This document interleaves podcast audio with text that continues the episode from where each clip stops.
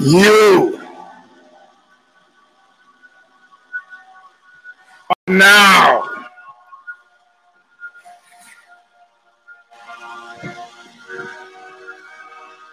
About to witness.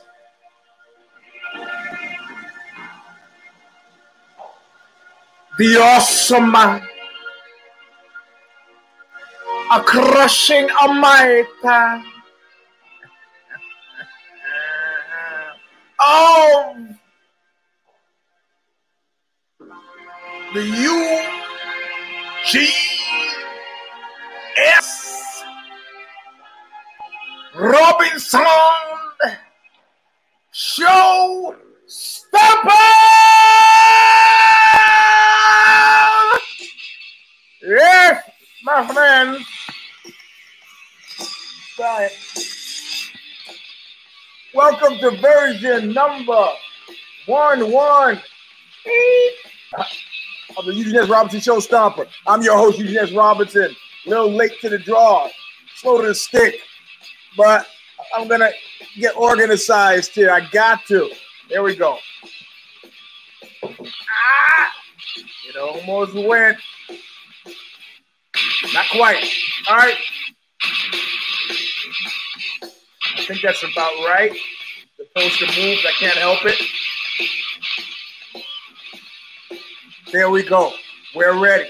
All right. 118. I'm your host, Jesse Robinson. You asked for it. You got it. The best kiss. But before that, Bob Riley sings us in as he has since 2007. The band is called Stigmata. The song is called Intro All of Nothing. And the record is from Calling of the Just, still available from Revelation Records on Instagram and in Huntington Beach, California, where they uh, uh, shoot your death in a nightclub and hit your car with a hammer. Go there right now, buy it, get a whole rest of the CD. Yeah, CD, sorry.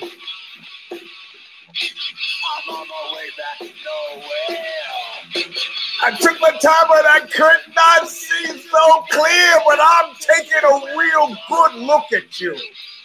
I'm taking a real good look at your face. So being payback in full, always nothing. Nah, ah, nah, nah, nah. All right, enough of that. Um, yeah, uh, sometimes I start late and then I gotta wait, and then sometimes I start early, and then I gotta go, and it screws up. Yeah, I jumped the gun. I'm sorry for those of you. I know those of you are gonna get here a little late because I just managed to tweet it out right before, like like 30 seconds before I started. Uh, it's like the Spanish Inquisition. Nobody knows. All right. Oh, yeah, London's in the house. Nice, nicely. Not too late there. So uh, first off, while I organ organize stuff, is uh, does Dude Man want to get in right now? This is your time at the top of the hour. This is your time to uh, make with the ad hominem attacks, uh, the, the pointless, baseless. It's like Boston Market. Some of you don't remember back in the day, we had this guy, Boston Market. And he, he, we started to call him Boston Market because it, we said his presence on the show was very much like somebody who like hated Boston Market, but would go to Boston Market to complain about how much they hated Boston Market every fucking day. So we just started calling them Boston Market. Man, this Boston Market sucks. This is the shittiest restaurant. Anyway, I'll see you tomorrow. So this is it. Yeah, yeah, yeah. I know he can, but it's, it's like, you know, I've never been Moby Dick. So it's kind of nice to have a uh, Captain Ahab.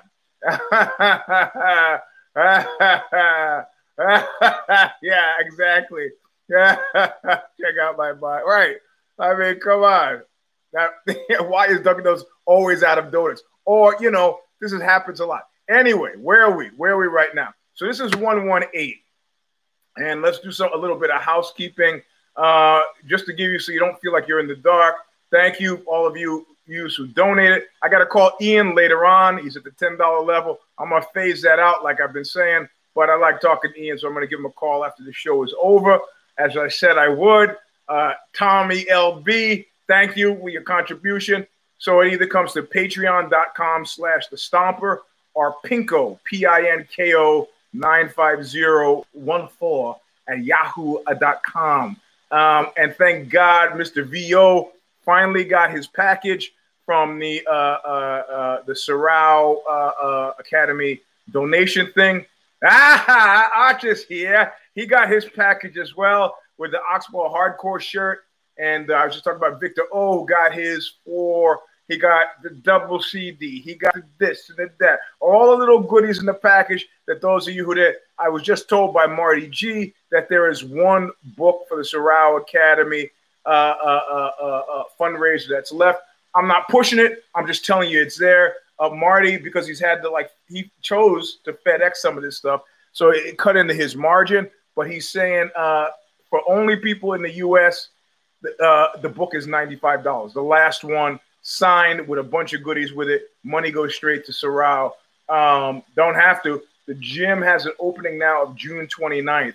The idea was that if we had to wait until September or October, that we were going to be done and out of business. Doesn't look like that's going to happen. So this would be nice to get the book and the goodies. It's well worth the, the 95 you'd have to pay. If you're outside of America, you, you got to email me and then I'll talk to Marty G about about it. But I, I guess apparently the the uh, um, uh, uh, Kim, this is uh, Joe Rockhead. Used to be an Oxbow uh, Oxbow uh, uh, mascot, drawn by a guy named Neil in the Midwest, who I on a postcard to me about something else completely unrelated, and I chose to use it back before I had to be more diplomatic with the rest of Oxbow, who had too good a taste to do.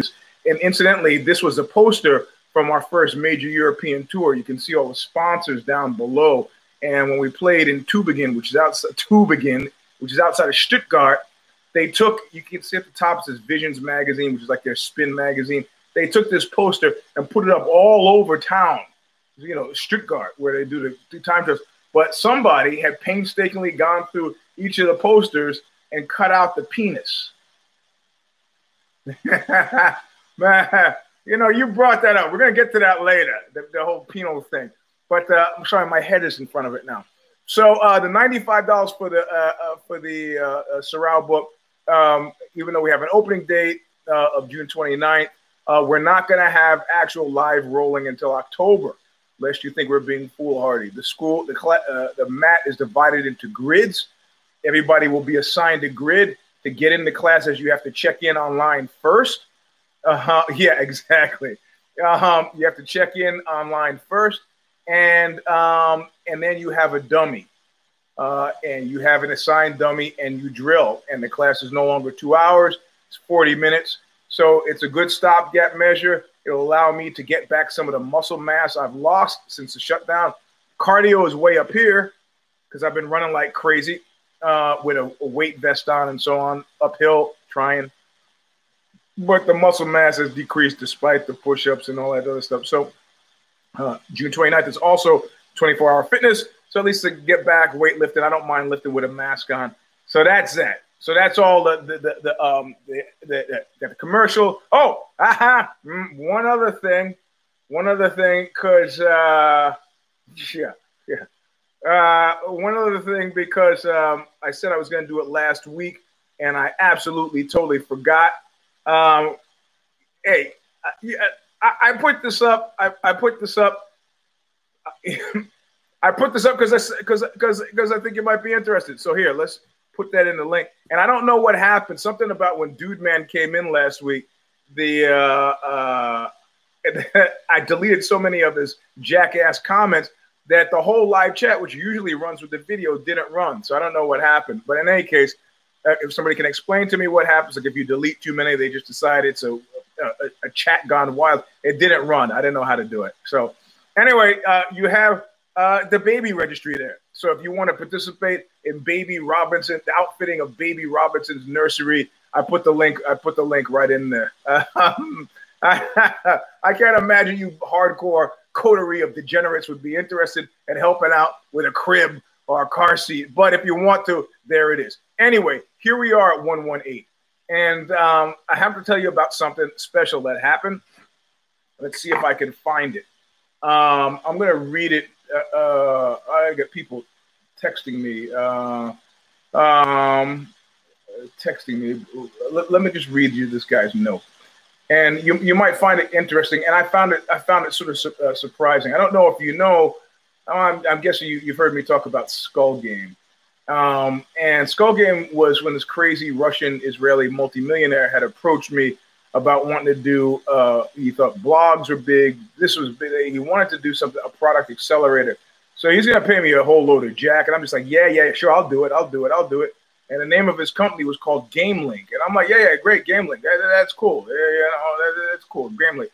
I didn't even, you know, I just said yes because of the money. I just said yeah, whatever. I just, and only after I went in to meet with the guy and I'm walking through the office do I realize, hey, everybody's got porn up on their computers. I realized what he wanted was a blog to somehow accelerate porn sales because he was a selling porn.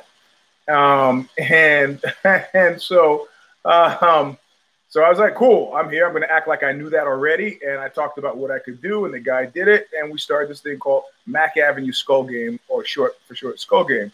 And so um, one of the guys who, who I, I, picked to, he's a heavy metal journalist, and he had reviewed Oxbow. I liked his writing. I asked him. He said, sure. So he used to specialize in the in the anal porn, and uh, his name, his pen name was Steely Rob. Um, so I'm going to read you what he wrote. Um, he goes, and this is in, in regards to me doing last week's show 117 on race. He says Eugene Robinson is on the list of people that have inspired and enabled me in my path in music and life. I demand restitution, Eugene. I've always thought his perspectives were atypical, thoughtful, and I've respected and been fascinated by his path as so many others have. Since we first met circa 2001, I've tried here and again to, to get Eugene to talk about race relations. He never would, always saying things like, quote, it's not about race, it's about economics, it's about class, end quote. Or as he says in this podcast, talking about 117, I didn't know he listened. You know, but one said, quote, the race issue in the United States is boring, end quote. This just made me more curious about what he meant. So finally, I'm getting maybe some beginnings, but probably no finality on his take.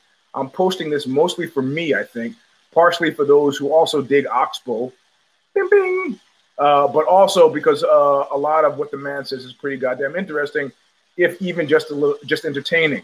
I start the video at around three minutes before it's a jumble of music playing with his talking, and it's a mess. Bits I love about this podcast. Eugene is a journalist and he applies his methodology as such. Like in his topic on race today in 2020, he interviews cops too. I can't say how much I love this. Are racist cops a problem? Sure. Are racist cops the problem? Nope. I wish they were. End quote. Uh, and that piece was gonna, I think, run this week if I if I can finish it later on tonight. Uh, Eugene talks about how his upbringing was conducive to seeing people as people. Quote: Our fantasy and our reality have become our reality. Uh, close quotes. The systematic denial of experience can be meddlesome. It can make you crazy. I think actually the quote was the systematic denial of the reality of experience can be meddlesome. Eugene's perspective on how West Indians' mindset is remarkable. Quote, on the part of the aggrieved communities that I've been part of, we should be able to complain about this forever. At the same time, it's not an excuse for non performance. At the same time, it's also something that has a wider purview, and that's of class, period, close quote. Uh, and the last quote he, he, he uses goes, We keep going around and around the race thing. It's boring because as soon as you say something too complicated, people start to tune out and default to internet fighting, period, end quote. Thanks so much, Eugene, for this answer. I've been waiting around for not every minute of every day, mind you. Thanks for giving me some new perspective of what living in California versus living somewhere else is like. I think he's a California native. So, um, so that's that that that is that is you know I was like Charlie Manson once said. You can two ways to get to the cross. You can get dragged. You can go along peacefully. Sorry to quote Charlie Manson, but uh, it was a good quote. And and it's not like I'm been afraid as somebody who goaded me into doing this uh, assume. Uh, you know, I, I, had a girlfriend once who, who, who goaded me into going to prostitutes. but that's not a story for today. Uh, I guess it was because she was a prostitute. And had you ever, I mean, she wasn't a prostitute when we were dating, but it's just getting kind of complicated. But she said, Have you ever been to a prostitute? I said, No, no, no, no. I, I like the idea if I'm going to have sex with somebody, they're really excited about having sex with me. She's, oh, you're just scared. I tell you, you walk into that room, whoever's working that day is pretty happy to be having sex with you. I was like, ah, I, I still haven't done it. She kind of got this thing. It was a dare, and a dare got out of control. But that's neither here nor there. The point is, I was goaded into doing 117 about race. And I don't find it uncomfortable to talk about, but I just find that, that nobody listens.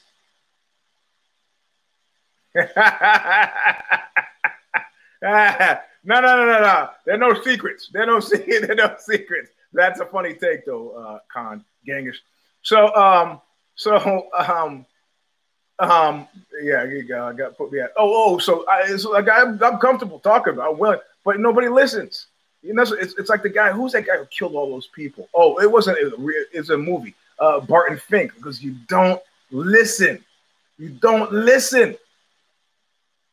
And people don't. They stop listening. But then I started to think. Okay, last week's show was on race. Well, let's talk about a little bit about racism because this is what hangs up a, a lot of people. I've talked before about how I don't have any time for those symbolic words, right? I've said I'm a loyal guy, but that describes an action. Start talking about loyalty and honor. These are things they say the hustle, hustle young men away from young women, get to go over foreign places and die. As oh, honor and loyalty, I'm loyal, but loyalty, I don't know what you're talking about.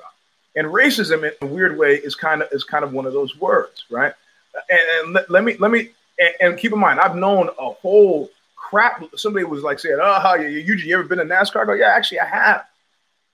You know, I've been all like I tell you when I went to Berlin right after the wall fell. A friend of mine, uh, uh um, um, he his family had been chased out of uh, out of Prague and you know was running from the Nazis and so on. And he said at one point, you know, now he lives in Berlin. He goes, you, you, get a nice hotel I think Apple was paying for me to stay in the hotel. I was on the business trip for Apple, and he goes, "You'll be okay. We'll get together later, have something to eat, but whatever you do, don't go walking down that way." And I go, "What are you talking about?" He said, "Well, you know, there's been. It's kind of East Berlin, and there's been lots of like skinhead things, and you know, race." And I go, "Okay, all right." Yeah. So he left. He said, "I'll come by around four. And I knew if I hung out at the hotel, I was just gonna fall asleep. That horrible jet lag thing. I got to screw it. I got to get out of the hotel, and I walk very specifically down that way. Nothing, nothing, right? And like the tanks in Kelly's Heroes, you know, I, I, I like to be able to get out of trouble as fast as I got into it. Uh, but at the same time, I gotta see. I got to know, like the guy says in Dirty Harry. I got to know. So I've talked to people about r- racism before, and I've heard people say things like, "Yeah, so and so is a racist." But now, now let's go back very specifically to this guy, Chauvin. Chauvin. I don't know how you pronounce his name, but I find it curious that his name was the name of the guy where we get the word chauvinist from. That word was didn't exist like 500 years ago. That's a relatively it's a neologism, neologism, neologism. It's a newly created word based on this French guy named Chauvin who was, you know, largely anti-woman. So that's where we get the word chauvinist but this guy who dealt who knelt on uh, uh, uh, George Floyd's neck. Yeah, it's sort of, but you know, so uh, like Marty G at one point said, he's like, "Man, you're a, weird combination of, you know, totally anxiety ridden, but you know, adventure seeking, which is kind of a weird thing, right? It's like if some guy coughs, and well before COVID, some guy coughs at jujitsu, I'm like, no, nah, no, nah, go get over there, get away from, get on the other side of the room you know, the idea, I've often said that if somebody were to kill me, if somebody were to kill me, I'd want it to be somebody who, if you ask them the next day, you know, you killed Eugene, and that person would say, you know what? I'd dig him up and I'd kill him again if I could. I'd kill that guy 30 times. But I don't want it to be some guy the next day, like with Mark David Chapman. They said, well, you know, you killed Lennon. Yeah, it's too bad. I really like this music. I don't want any regrets. I don't want any accidents. I the idea of an accident. I hate. I can I cannot abide. Cannot. Now, if you guys sets out to kill me and he's got a gun in and he feels that way and he catches me before I catch him, got me slipping, I lose. It's like a foot race. I lose. I can I can accept that. All right. So anyway, so we start to talk. The Chauvin, Derek Chauvin, uh, who killed George Floyd. Now, people say, "Ah, this guy's a racist," and I started to think, "Well, is he?" because I'm pretty sure that if you talk to, to, to, to Chauvin, you would not be able to get him to admit it. Now, there's a Mary Wollstonecraft quote that I use all the time, and uh, that I use all the time. Which I, I maybe incorrectly attributed to Aristotle, but I want to give her credit where credit's due. And it was no person consciously does evil. I mean, everybody's got their reasons, right? So Chauvin didn't leave his house that day and say, "Yeah, I'm gonna kill a black guy, a first black guy." And in fact, now that he's in prison for it, I, I guarantee you, he's like, "Look, my wife was my wife who's now divorcing me is is Hmong, you know, Asian extraction. You know, I, I do not have any biases. I've had plenty, I've, I've had guys, I had a guy tell me, he goes, it's not so much that that I hate Jews, but that I love Hitler. I'm going to interview that guy on the second season of OZY Confidential because he said that without smiling. So, so, so if, Shalvin doesn't, if Chauvin would not, does not, and will not in the future admit, um, well, if the guy was smiling and he said something like that, I think to a certain degree he'd be putting me on, right? He'd be intentionally provocative. Um, you know, it, it would be some high level meta Don Rickles stuff because he couldn't possibly mean that there was a difference between the two. He couldn't possibly expect me to actually believe that loving Hitler is separate from hating Jews. If he smiled, it would cause me, like Gene Wilder said, he would only do Willy Wonka on one condition. And the one condition was the first time you see Willy Wonka on screen, he trips as he comes. There's this big band is playing. He comes out and he trips. And then after he trips, he rolls into like a flip and then stands up and goes, da da. And you never know whether he tripped for real or whether this was part of his shtick. And he goes, If you don't let me do that scene in the beginning, I'm not doing the rest of the movie because you have to have that kind of confusion between reality and fantasy has to persist throughout the movie. Similarly, if a guy tells me something like that and smiles, I kind of go, It's like the Willy Wonka tripping thing right? So, um, uh, Vineyard, I don't, I don't know who you're talking about. So, so, um, so anyway, so Chauvin didn't leave his house having this idea, and and and you know Tom Metzger, who I've interviewed, who's the head of the White Aryan Resistance League. Um, if, you go to his site, I, I, think it'd be pretty hard to say that you could find people, many, many people, many more people who how, how is sentence constructed? Uh, is uh, you would be hard pressed to find many others that are more racist, that, racist seeming. This guy, but this guy would also make the claim, well, uh, you know, I'm, my my wife is Mexican. How racist could I be?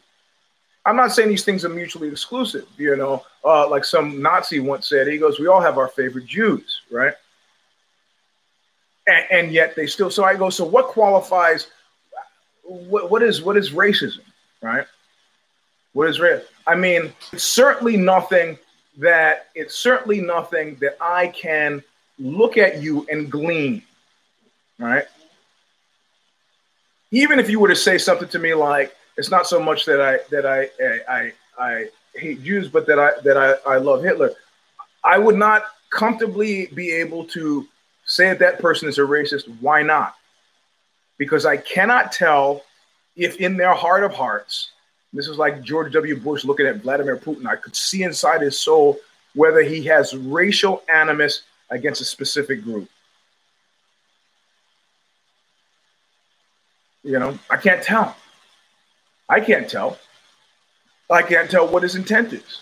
All the upper echelon Nazis had Jewish friends.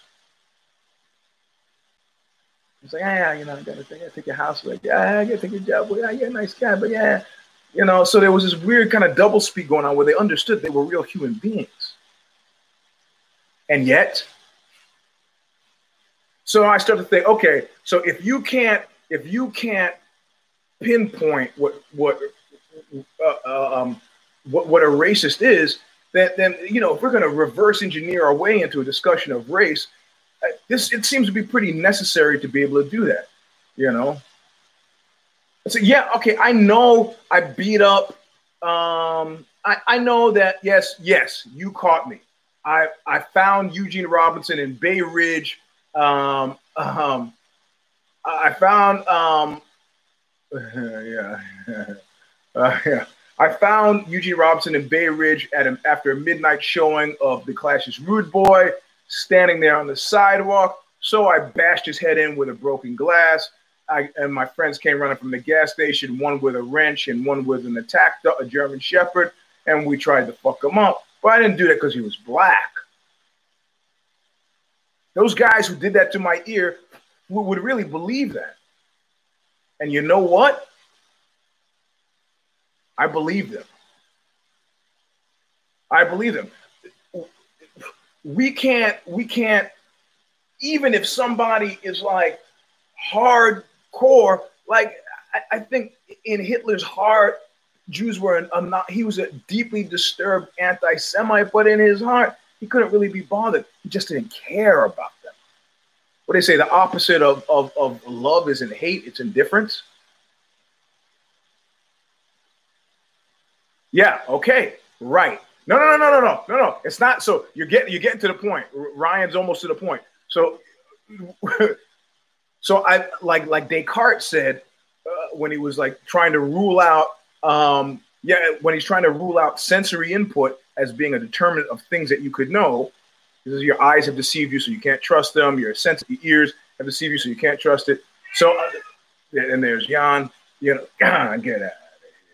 And so I'm going to say the words are, are fungible.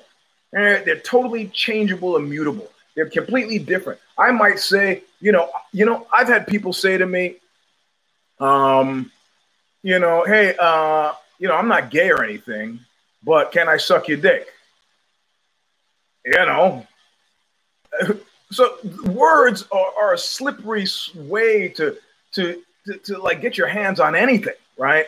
So let's we're not gonna we, we're not gonna find we're not gonna find a racist. Yeah, yeah, we're not gonna find a racist by trying. And I didn't, you know, I didn't take offense. I, you know, I beat the guy up. No, I'm not into that. Sorry, bro. But uh, thanks for asking. You know, um, so words we can't we can't we can't rely on words as a determinant for anything. We can't rely on them to fire it. I can't call you a racist because I don't know.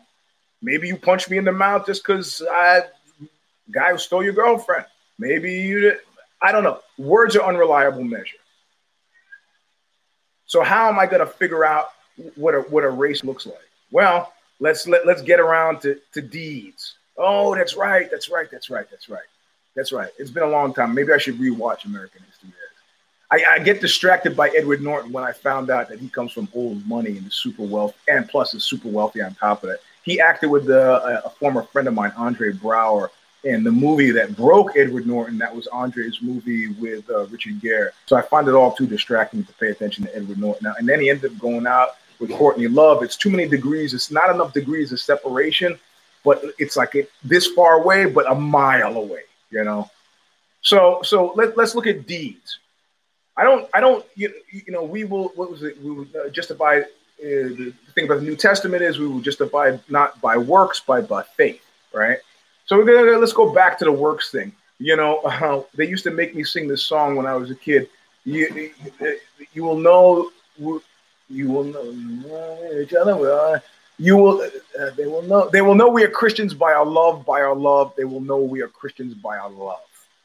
So you know, I, they, we will know that they are racist by, but I, I guess we can look at their actions if you kill, you, you disembody, you uh, uh, uh, uh, extirpate six million people because of the religion that they follow, taking their homes, stealing all their belongings, gassing them, and turning them into dust. That is it stands. It's like qualifies as as as race race fueled animus. I don't say the people, I don't say the people who enacted it were uniformly racist, but in the end, you know what? It does not matter how they self-define. Uh, yeah, thank you. It does not matter how they self-define. It doesn't matter to the six million people, six million Jews who died. It doesn't matter to the six million non-Jews who died. Yeah, I, yeah, they gave it to me. I, I wrote a piece about the company, and as a gift, they gave it to me. I know as a journalist, I'm not supposed to be accepting gifts, but eh, you know, I like the head. So, um, so it, it, it doesn't make a difference. Chauvin didn't have to sit down and say, I'm going to go kill me a black guy today for his actions to be any less injurious. And in, in, in the long spread of Chauvin's life on a long enough timeline, he, of course, probably has, I don't know how many people he's killed, but he probably never, if he's killed more than one, probably never intended to kill any of them. That's the nature of policing. It's a big Russian roulette wheel. You don't know. However, they did a test on men. Put in EEG or the brain scan things, little things on your head. And they showed them a bunch of pictures. And you know what they discovered about us? and I could feel it myself. You know what they discovered about us? The same sections of our brains are stimulated when we look at nice cars as when we look at nice looking women.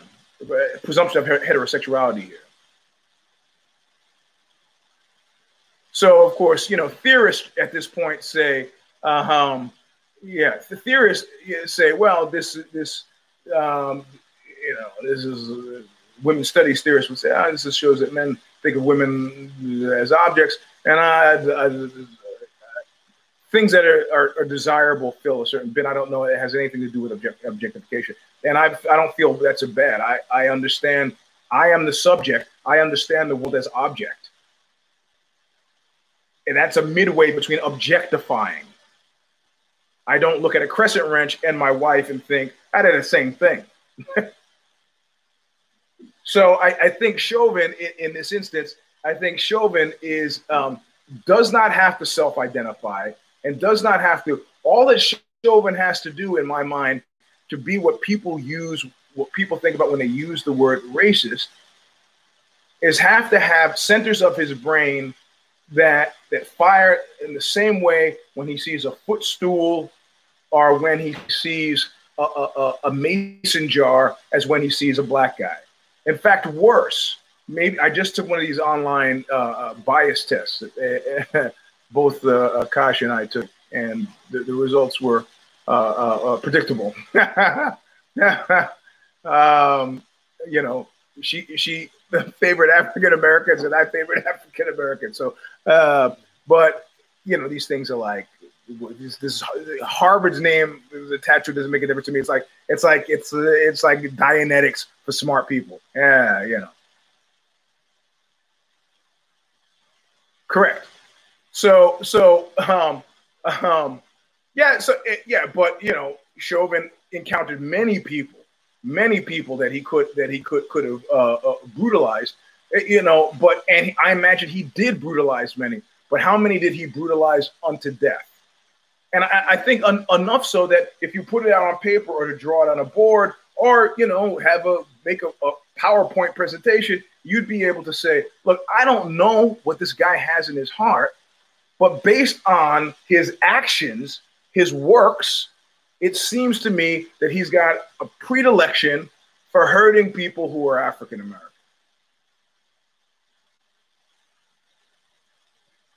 Right? And, and, and I don't say, listen, if if if if you I remember my mother once did her when she was getting her master's, did her field work in a mental institution, and she said one of the things about working in a mental institution is that you can't do that for more than five years. And in fact, that's a recommendation. The recommendation is that you do not do it more than five years. Because, like I said in last week's show, what's normal becomes abnormal. What's abnormal becomes normal. Somebody runs up to you and says that um, that Martians live in their anus, and you go, "Listen, Jim, have you had your Jello?" You go into the outside world and somebody says, "Hey, you know, uh, man, it's a beautiful day, isn't it?" That guy's nuts. Day. A few clouds in the sky. So the, these things are all fungible. They're changeable. They're they, they're free. But we look at the actions and the activities. And now I I I'm almost finished with this piece for for OZY when I interview uh, in a weird, weird way. I'm going to mention this in the piece, and I'm going to kind of cheat it now and tell you. But a, um, I interviewed this guy. Uh, he's a, a, a, assistant professor at Hofstra out on the island in New York. And before that, he's been a lawyer for 39 years and a prosecutor for 30 of those years. And in a weird small world coincidence, he also prosecuted uh, the Long Island serial killer, Joel Rifkin. And and I wrote him back and let him know after the interview. It was a phoner, a phone interview. I wrote him back and said, you know, small world. Joel Rifkin got the day he got caught with a dead body in the back of his pickup truck fleeing from the police on Long Island. When they caught him, the dead body in the back of the pickup truck was my friend Dave's girlfriend. Another weird story. Dave was a son of a Holocaust survivor. Terrible relationship with his father because the father was terribly traumatized.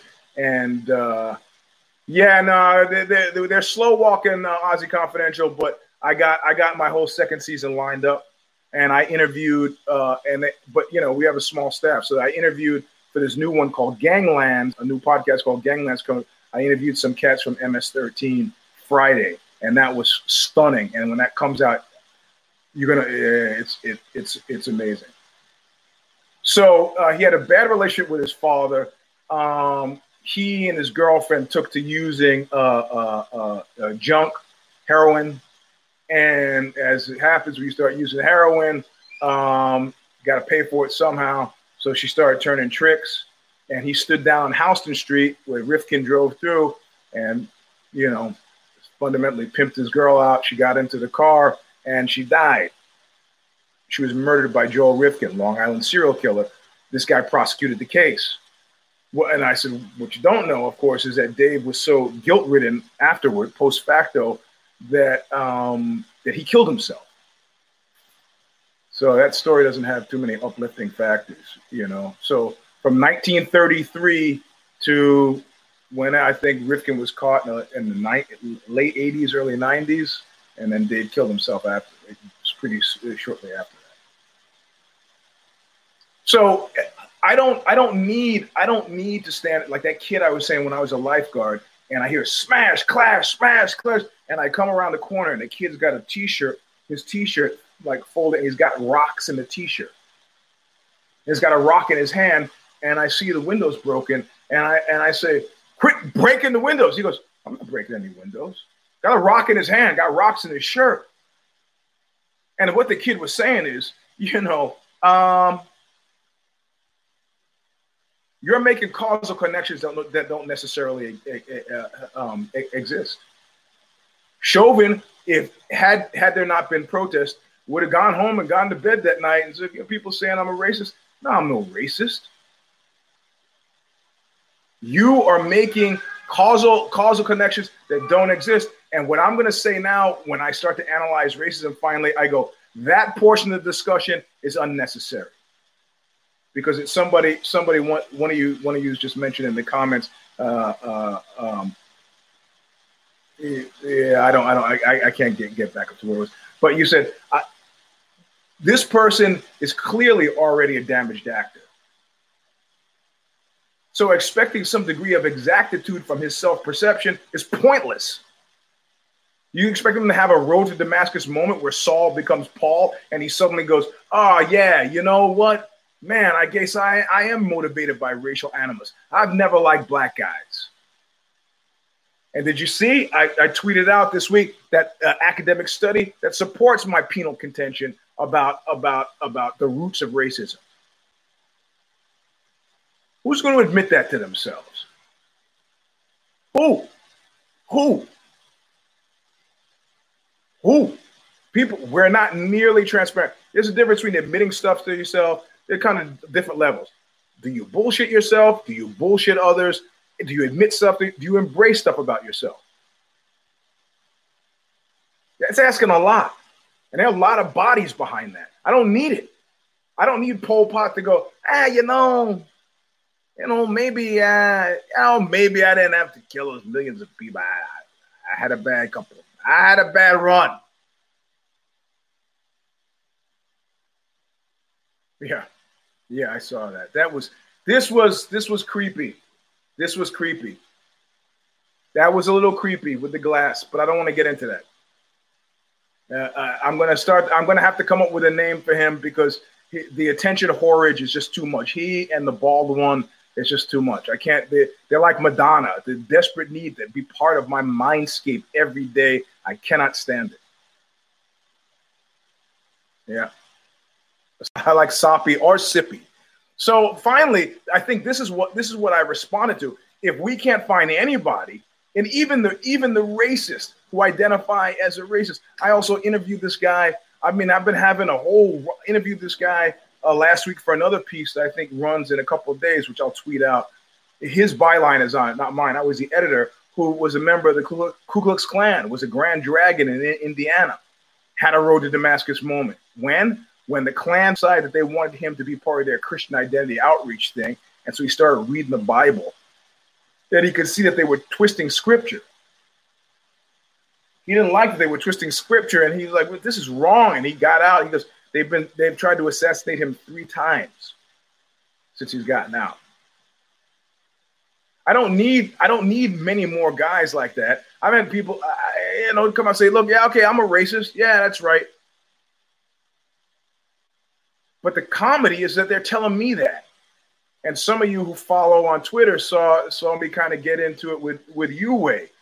And it's like, you know, it's like and, and it, it, was it was an unfortunate uh, kind of timing. Not just because of Floyd, but because somehow somehow in the for the past 2 weeks every single friend I have who is a Trump person and this number is about 12 has sought me out I, I don't I don't know why. And they and, and, at least half of them came with that puerile something that they picked up from the alt right, which I think I think they think is funny, like ah ooh, ha, ha, ooh, ha, ha. You know, I remember voting for Obama, and I don't remember spending eight years going ooh ha ha ooh ha. ha. This is all echoes of Trump being made fun of at that dinner. And finally, I was like, dude, bro, there are places where you can go where there are people who think like this and like it on well, actually Reddit yanked their group what, what are you bugging me? I, I can't validate this. I can't validate this worldview. Like, you know how I feel about this prick from the 1970s in New York City. Long standing. I understand that he's not. So, you know, Uway was going, Uway was going, we're going, we're going uh, uh, uh, uh, back and forth. And I just finally said, hey, bro, you got to realize this is my Twitter feed, man. I love you guys. Once you cross a line for me, this is where my loyal now, Eugene being loyal. I'm gonna get into loyalty. You cross the line and become friendly. We're there. You have to really fuck up for me not to, for me to back off of that. But it doesn't mean I'm not gonna get annoyed. And at 11:30 at night, when you're telling me that some 16 year old kid who got beaten up in the Bronx, ah, he had it coming. Hey, bro, fuck, I was a 16 year old kid in the Bronx. I mean, I live in the Bronx, but I went to the Bronx. Of course, in the 70s, New York cops were great. They didn't give a shit course, the crime rate was also through the roof. That was another story. The cops were also on the tape. The Knapp Commission and all that stuff cut down on police corruption, and the guys then you know then it got kind of sucky to be a cop. Yeah, I had to. I said, you know, you realize these social media is like the world's most uncomfortable party because you got. I mean, you guys don't know necessarily, but I got my mother on there. I got my kids on there. I got I, I got bosses, ex, I got employee, I got, you know. So I just had to say, look, yeah, you you you told me that you don't like black people. You have told a black guy that you don't like black people. You have told me that you don't like women. That's how the whole incel thing. I got it. I got all that. But right now, I'm talking about something else. Well, the thing is, and I, I tried, I try, I've tried to explain this to uh, one of the Trump people who saw me out is uh, uh, Persian. And she's got the Trump Pence sign on her front lawn. Well, live and let live. We're, we're, I've known her from Gold's Gym from the from the 80s. And then she writes and says, ah, you know, uh, the, I'm glad you haven't said anything about this Black Lives Matter stuff. That's so fucking ridiculous. and I was like, I actually don't think it's ridiculous. Like, like uh, Che, uh, what was that comedian, Michael Che? He's like, it's not like Black Lives Matter more. It's just like, Black matters because it just comes out matters. It's a very funny bit he does. We can't even get to, to matters. Can't get to matters. And I'm like, eh, whatever. I don't. Uh, we difference of opinion. I'm cool with that. And then she happens to be bicycling downtown. And she writes me and says, Oh, it's the funniest thing. It's so cute. I getting these really hard look from these girls, and I'm looking at your daughters. I go, Well, why were they giving you a hard look? They said, Well, you know, I had my Trump hat on and my Trump vest on and my da da da da da. And she goes, Oh, it's so cute. It's so funny. You libtards. Or like, you know, I asked my daughter what she would do if she saw somebody in a Bernie or a Biden hat, and uh, she said she would just laugh. Ha ha, lol. and I'm like, uh, well, you know, you're not gonna get very far. Like last week when Dude Man called my wife a hoe. You gotta understand, to me, that's comedy. I start out by saying if you insult my wife, my kids, you're asking for trouble. But if you do it comedically, it's like, come on, come on. uh, yeah, yeah. So, um, so I, I, I, write her back and I say, hey, uh, if you're expecting that I'm gonna, that I think that my my kids' existential concerns are comedy worthy, you're actually gonna be wrong, you know. And you know, there's probably plenty of places you for you to go online where you have people who share your sympathies, but this is not one. So why why seek in this moment? Why seek me out? I haven't been able to figure that out. I haven't been able to figure that out. I don't seek people out to, to force my worldview on them. I'm not trying to make any points. In fact, you can't, equanimity should be the word that describes me in this instance. I'm saying that I don't think that Chauvin thinks that he is a racist. In other words, I'm not willing to cop to him being a racist because I don't care how he thinks about what he who he is. I care about what he does. It goes back to QTAT. Quick time across town. People who, pre- who present existential threats to me and therefore threaten my quick time across town, a phrase I got from uh, ah, Screw Magazine's Al Goldstein. I'm the one who gave it the acronym. Actually, Abe Hall, friend of mine from New York, gave it the acronym QTAT. Then I got to be concerned. Not because I want to argue, not because I want to LOL, not because I want to parse the finer points of crime trends in America, but because I want to get across town unmolested. I think that's a basic civil right. So I got a few pieces coming up this week where I talk about it, where I interviewed this guy from Hofstra. I interviewed a, a, a passel of cops. And these, if you follow me at Twitter at UGS Robson, I'll go through. But you, you understand that this talking about race is really complex. We did last week's show was an hour and 40 minutes. This show is not going to be an hour and 40 minutes. Sorry, I got stuff to do. Yeah, I'm going to try to do. I don't know if you've been following me on TikTok, Mr. Eugene Robinson on TikTok. I, am doing a little life coaching. It seems to be helping people. Again, I got a question today, so I'm going to have a user question. Oh man, yeah, I got, I got a. I've been having problems with this eye. You know that. I, I went to the doctor on Friday, and she said it's uh it's 90. Uh, oh, good. I'm glad you saw that the pep talk on TikTok. She says 95 percent. Um, now vision in this eye is 2025. So I'm pretty. I'm close to being back, but you can see it's still looking janky, a little reddish. Thank you. I'm, I'm trying. I'm trying to help. Actually, it was a work requirement to be on TikTok, but I, I came up with the, the life coaching, preaching and teaching, sharing and caring. I think I'm going to expand into a cooking show as well. And I have an ASMR thing that I'd like to do. You know, the thing is, the mind's a flame. So I'm not gonna, I'm not gonna, you know, uh, I'm not gonna get caught up in these symbolic arguments. Are Confederate statues racist? I don't know. But fighting fighting a, bl- a bloody war in order to, to partially in order to keep uh, um, African Americans enslaved, that that's that's bad acting. Yes, I am. Yes, Stacy, I'm going to do the cooking show. Yeah, I got to figure out. I, I mean, Kasha wants me to put them on on on YouTube, and I'll figure maybe I'll figure out how to do that right after the show. That's the maybe the first order of business. So you know, there's a symbol. I don't have time for symbolism, but statues, Confederate statues, are symbolic, which means I can live with them being torn down just as easily as I can live with them not being torn down.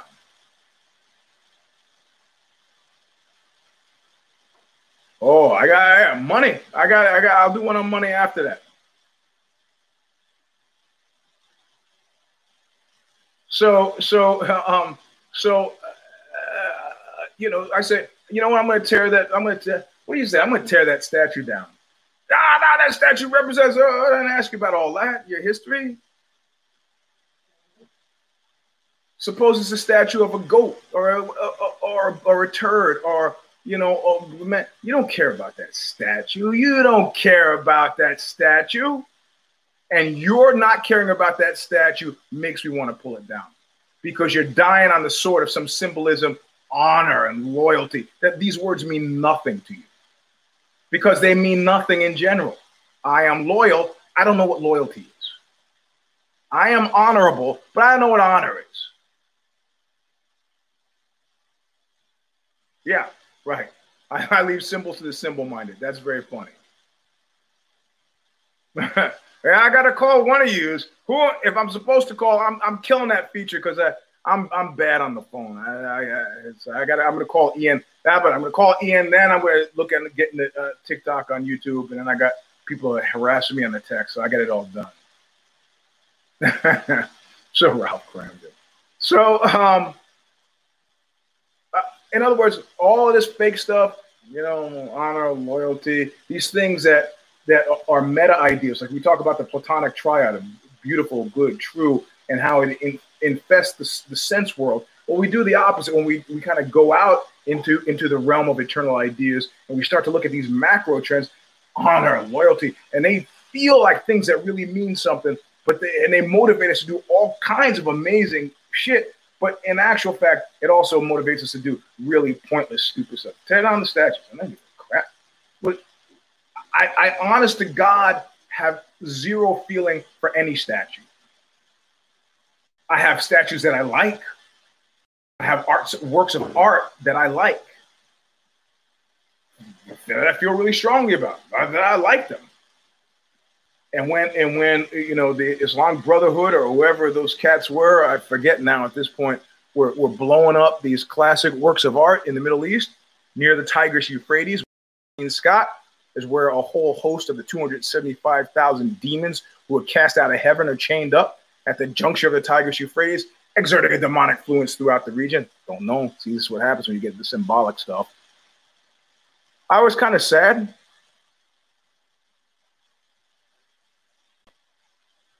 No, no, no, no. In the military, you have honorable, loyal, lo- loyal men and women. The marketing department calls that honor and loyalty. But the real deal are the men and women who exhibit these qualities. Yeah, yeah. Uh, uh sorry, it was ISIS. It was ISIS. This made me sad. But mostly because nobody was advocating for these things and, and you know, in my street mind, they wasn't bothering nobody.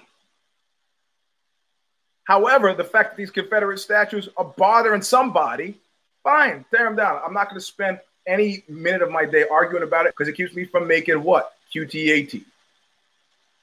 Can't make quick time across town. Stand here going to argue with you about some 200 year old statue that nobody gives a shit about, except for you, apparently. And you didn't give a shit about until this guy said, let's tear it down. It ruins my day it has a negative effect on my subconscious. Not only my subconscious, my my my very existence, maybe. So we're talking symbolic here, but there's stuff that doesn't need make it to the realm of eternal ideas. Uh, the white supremacy. This is also some kind of symbolic thing. You know, I, you know, some one of you tweeted me this picture of the guy who's at one of these demonstrations, and he's got a bad case of gyno, and he's pasty, and somehow thought that being shirtless made sense, and he's got the swastika tattooed on his chest, And I was like, man, I felt sorry for that guy. Because that guy's been done dirty by the system. And this is it. This is the bottom of the hole, right? This is the bottom of the hole. And this is this last little bit of significance. Um, some the cop is asking me, you watched the video of the Atlanta shooting? I haven't. Yeah, but the thing is, when we talk about loyalty as a as a as a supra group, things get confusing. But when I tell you I'm loyal, you know exactly what I mean. It means that the likelihood of any given day of me fucking you over is very low if we're friends.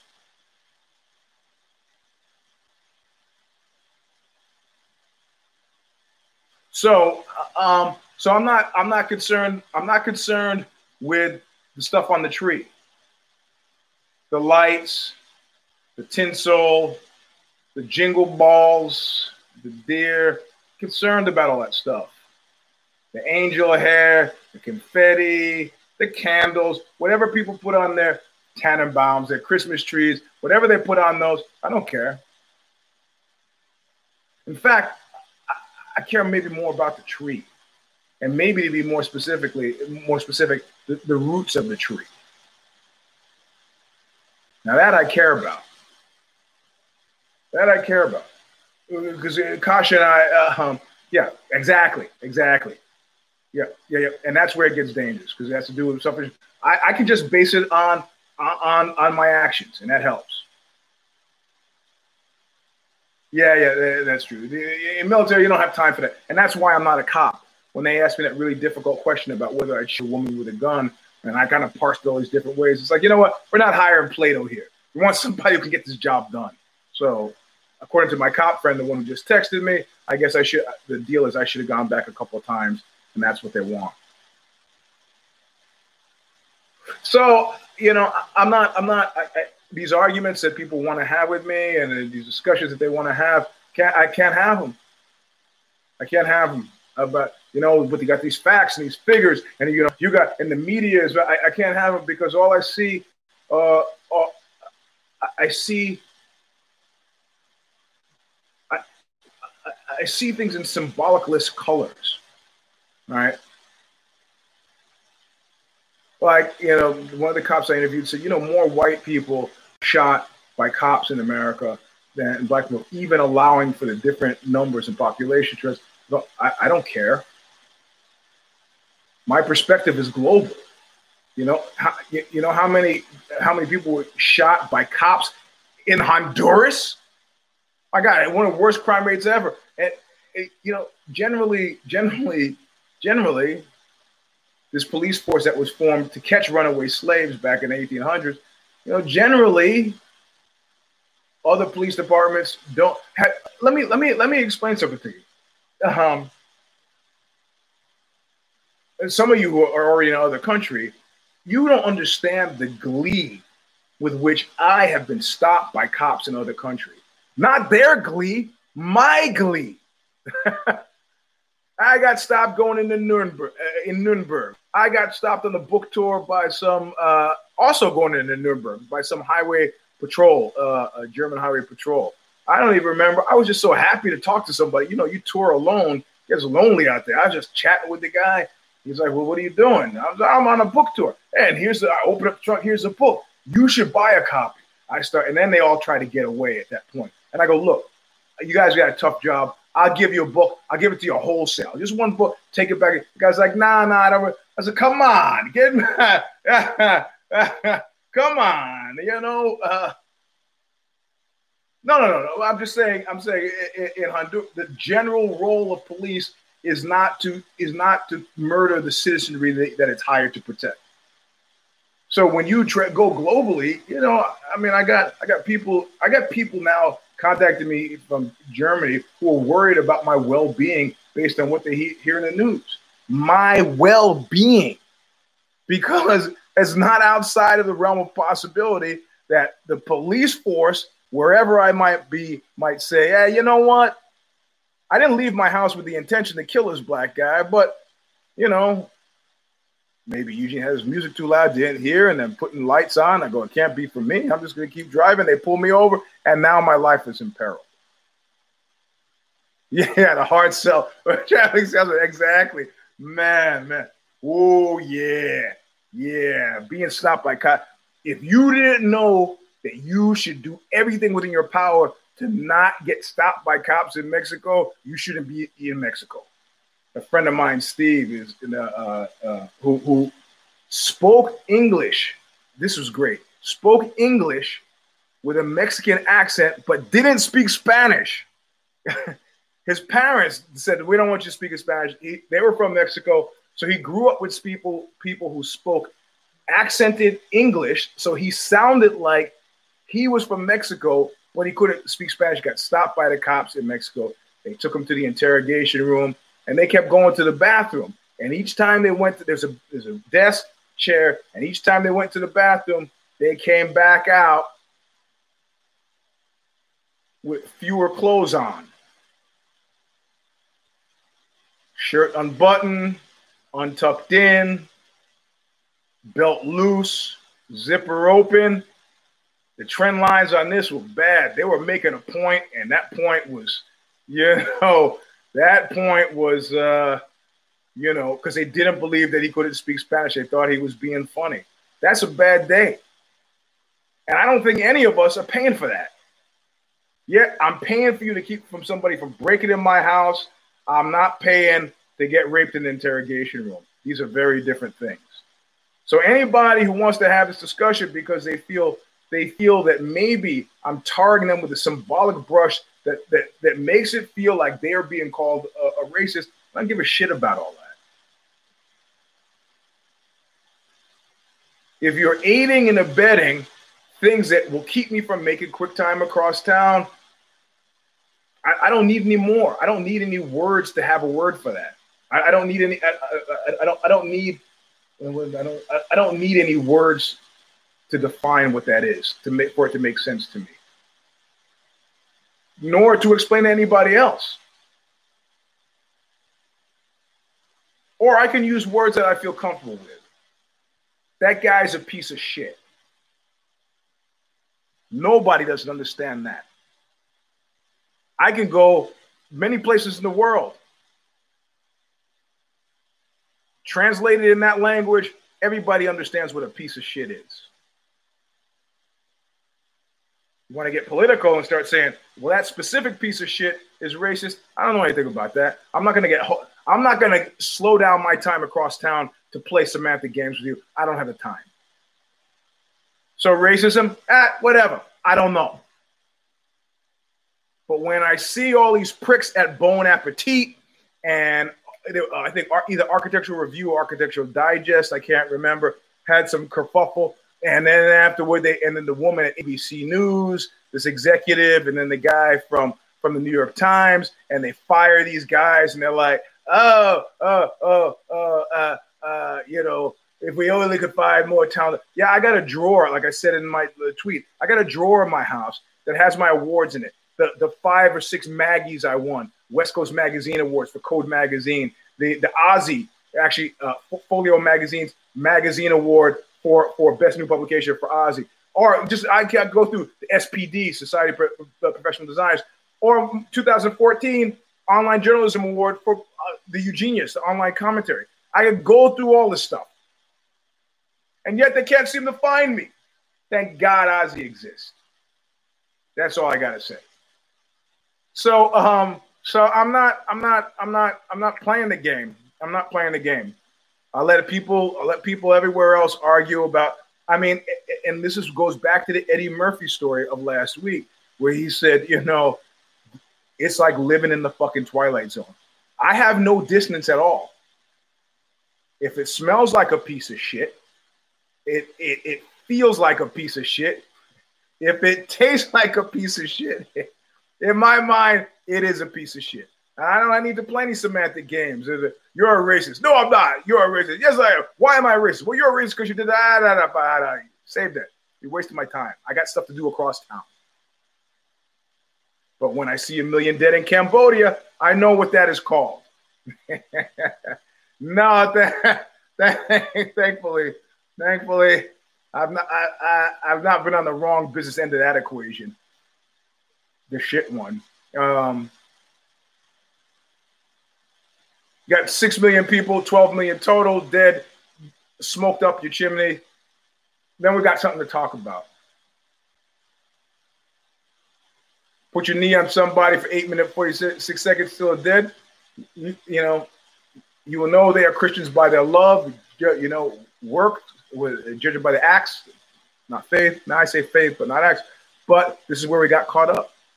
I'm okay when we talk about things on the earthly realm, talking about facts, works, deeds. And I and there's a qualification. Look, so um, I'll give you an example. I'll give you an example of me playing with sort of playing with semantics.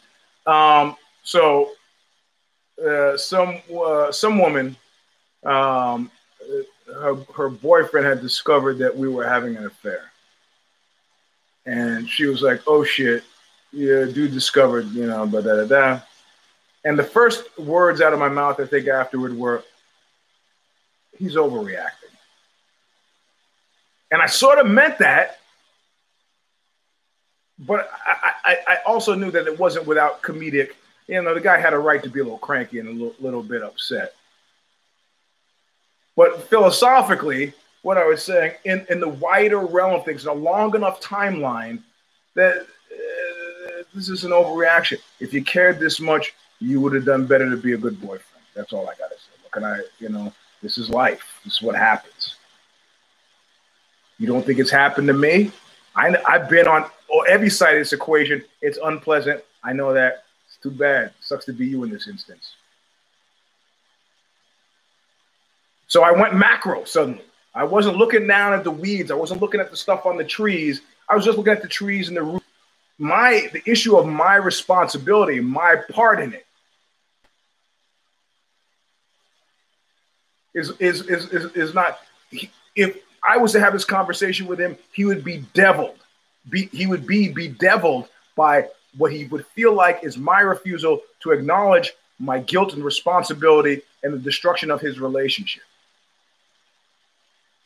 But in the end, what I'm saying is my guilt or innocence shouldn't make it necessary. My guilt or innocence doesn't shouldn't make it easier for you to understand that in that instance I was a piece of shit. And if it does, I'm going to keep playing that number. So, in other words, I think maybe the, the Reader's Digest kind of condensation is that um, race, all right, it's a construct, kind of a magical social construct. If I drain the blood out of all you and put them in jars, I can't tell who's who. Can't tell who's who. But racism, people get heated about. And uh, and again, as a member of the aggrieved party, I should be able to comfortably, symbolically use whatever words I want to describe the nature of my relationship to the rest of the world. It just gets sticky when I start talking about people who I think might be racist. And I realize it's an ineffective descriptor from both sides. However, if you want to be technically accurate, calling somebody a racist doesn't work for me. Calling somebody a racist piece of shit does. Figure that out.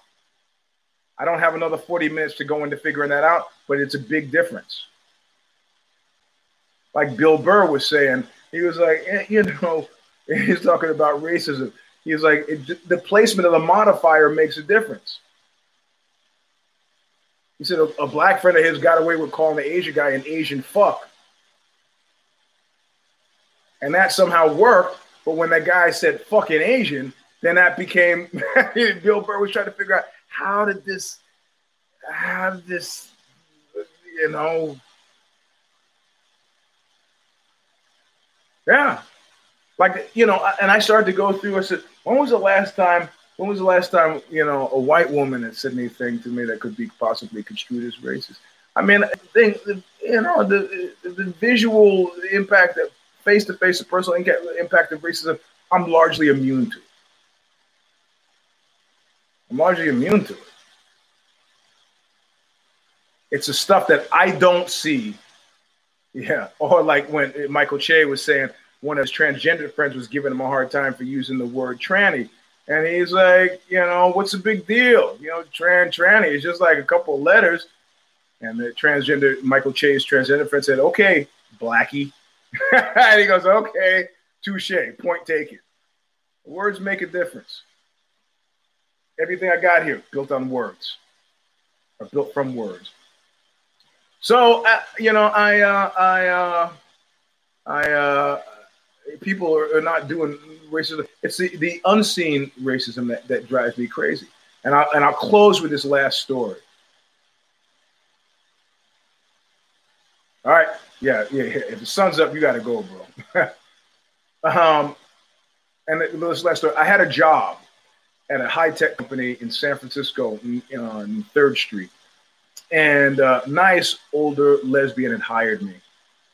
Friday, she said, "Okay, you know, this is to be your desk. We'll see you on Monday." And as I'm leaving, she goes, "Oh, by the way, hey, this is our CEO." And introduce CEO, and the guy gets a look on his face. And I was like, huh. Hmm. They call me Sunday night and say, ah, yeah, you know, we're going to go another way on this. Like Eddie Murphy said, like the Twilight Zone, I don't need to know why they decided to go a different way. It doesn't help me make quick time across town to come to any assumptions about why. But I feel perfectly comfortable calling that CEO a piece of shit. And the only reason I feel okay about this whole thing is because the company is out of business.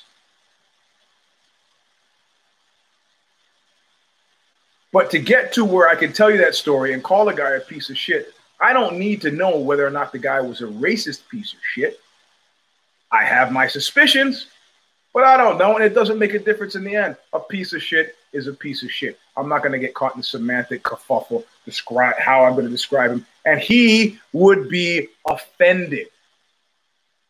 He would be offended if I were to go to a party at his house and say something like, uh, uh, um, and say something like, uh, uh, uh yeah, you know, I think you were motivated by racial animus. Hey, man, who cares? Getting a nice big fat paycheck helps me make quick time across town. You were in a position to give it to me, you denied me. What does that make you? Piece of shit. You want me to throw in racist piece of shit? Okay. I'll close with one more story and then that's it. So I'm, I'm messing around with uh, uh, uh, another married woman. and uh, this this married woman is uh, is uh, also she's having multiple affairs. I don't have a name for that. And she says, "Well, meet me on the street." And I said, "Fine, I'll meet you on the street." And so um, she's sitting in her car, and um, her car door is open, and the guy who has like the seven o'clock appointment is there in in in the door of the car leaning over talking to her and I, I assume that that she told that she said ah, I have to meet somebody else. Blah, blah, blah, I just signed a petition. You hear the fireworks going on, and I'm actually arguing with the people in my homeowners group here about the appropriateness of doing that shit at three in the morning, which is when they do it. So now we got a petition going around for thousand dollars for finding people for you know this blockbuster. It's an M80. So I I go oh uh, here she is, some friend of hers. I guess a seven o'clock appointment. I'm here, and so I I go I go and stand up. I don't hey man I don't say whatever. So I go stand by the door right. So the door is open the window is open. I'm standing here, and the guy is leaning in. And so I just stand there, right? I'm dressed nicely, right? I'm nicely dressed. and the guy uh, the guy starts going like like like, like this, you know. Like, for those just listening on the air, like I'm I'm not looking, but I'm pushing away something that that's ir- irksome, and and uh, and then the guy finally he he he's still talking, and he feels me stand there, and he leans over and does this modified side kick to kick me out, and as he's doing so, he goes, "I don't have any fucking money for you, man." Whoa. I got so fucking hot. I surprised myself because I didn't really care about the woman naturally, right? But uh, and I said to the guy in my voice, I said, "I will break your jaw in three fucking pieces if I get another word out of you." I thought she had. That was a perfect time for her to say, "Oh, sorry. Oh my God, this is my friend Eugene," and then didn't. I didn't need that ownership. It didn't happen. Whatever. And he was like, "Who?" And he stood up and he's like, "Oh, okay. I'll talk to you later." And he walks off. Now, keep in mind, if he thinks I'm just some random street lunatic, he leaves her with me. so, did he think I was a lunatic, or did he know I was at eight o'clock, or what was going on there? And then she, in a, in, in a moment of incredible panic, pulls off. so now I'm just, I'm the crazy guy. I'm just standing there in the sidewalk. Mother.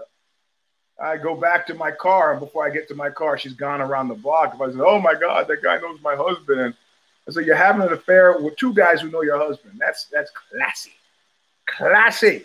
Anyway, that's the end of the show. This is round number one, one. 118 of the Eugene S. Robinson Show Stomper. I thank you for listening. Tuesday, Monday afternoon, uh, John Nash and Steph and I do Care Don't Care. Comes out Monday at noon. We talk about the fight that we just saw. Uh, Calvillo uh, and Jessica Eye. Not I had I had three fights, three cares on the card, and I got two right and one wrong. I ended that wasn't good enough. Uh, I ended up pulling up uh, a last place John was first, Steph was second, I was third. Tuesday night, we have uh, If the Shoes Fit. And I, I can't remember. I, I think last week we did the hip hop one. I don't think we do it this week. I don't. I can't remember. Uh, um, the schedule is, is, if you follow me at UGS Robinson, I'll tweet stuff out. These articles I mentioned, these are well worth well worth uh, a reading when they come out. And uh, TikTok. Follow me at TikTok, Mr. Eugene Robinson. I think can't remember Robinson or let me see, Eugene S. Robinson. But you know, I'm helping. I'm, I'm, I'm doing my best to help. Uh, let me let me see. I'll figure it out before before I, I close off. And yeah, uh, hold on. Uh, it is Mr. Eugene Robinson. I have 20 followers on TikTok. So that, that, that's that's that's what it looks like, I guess. So, uh, and then otherwise, let's hope we all. Next week's fight is is pretty good. Next Saturday's fight is Curtis Blaydes against uh, uh, something. The guy with a name, long name. So anyway, um, so try to make it till next Sunday. We'll do more MMA talk. I think I can put a put a put a, a, a bow on top of this racism thing. Um, and damn, man, dude, man didn't show up. That's should brag. Anyway, we'll see you soon. Live what you made me do!